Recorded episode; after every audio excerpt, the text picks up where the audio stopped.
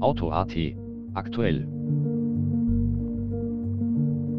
Mit dem beginnenden Jahr stellt sich wieder einmal die Frage dessen, was Autofahrer an Neuerungen vorgesetzt bekommen. Es wird teurer, Autofahrer werden weiter gemolken denn je zuvor und benachteiligt auch noch, wo es geht. Der CO2-Grenzwert für die Nova wurde herabgesetzt. Die Kosten für jene, die drüber liegen, damit empfindlich gesteigert. Ab Jänner fand die erste Welle der Erhöhung statt, ab Juli folgt gleich die nächste Verteuerung und dann auch für leichte Nutzfahrzeuge. Zusätzlich wird auch die motorbezogene Versicherungssteuer empfindlich angehoben. Die genauen Formeln zur Berechnung der neuen Steuern finden sich im Artikel auf auto.at. Dass die Autobahnvignette teurer wurde, haben wir bereits berichtet. Auch hier führt die Website zu den Detailinformationen und exakten Preisen. Nicht vergessen, ab Februar müssen auch jene Vignetten aktualisiert werden, die noch mit Gültigkeit des Vorjahres im Jänner verwendet werden konnten.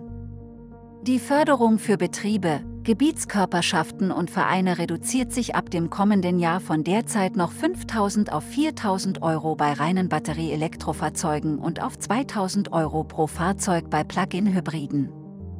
Private können hingegen gefördert auch teurere Elektroautos kaufen. Die Bruttoanschaffungspreisgrenze wird bei Privatpersonen auf 60.000 Euro angehoben.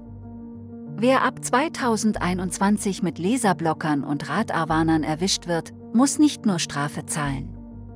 Auch das Gerät selbst kann eingezogen werden. Mehr Quersubventionierung vom Auto zum Fahrrad wurde auch beschlossen. Die Pendlerpauschale wird auch für Dienstfahrräder gewährt.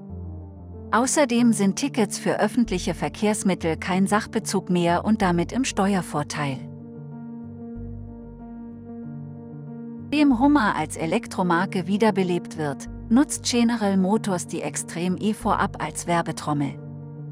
Die neue Motorsport-Serie wird ab April mit 550 PS starken Wagen vom Typ Odyssey ausgetragen, die vorerst noch über Einheitstechnik verfügen. Den Teams stehen lediglich begrenzte Möglichkeiten zur individuellen Gestaltung der Karosserie offen. Und die will General Motors als Teamsponsor mit einer Hummerfront nutzen. Auch Cooper wird gemeinsam mit Abt in der Rennserie dabei sein.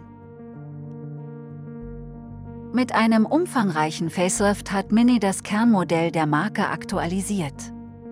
Auf den ersten Blick fällt der größere, tief nach unten gezogene Kühlergrill ins Auge. Der klassische Chromrahmen ist nach innen gewandert. Auch im Innenraum gibt es Änderungen.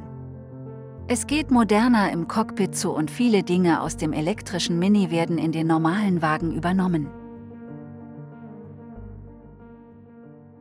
Mehr dazu gibt es jetzt auf auto.at.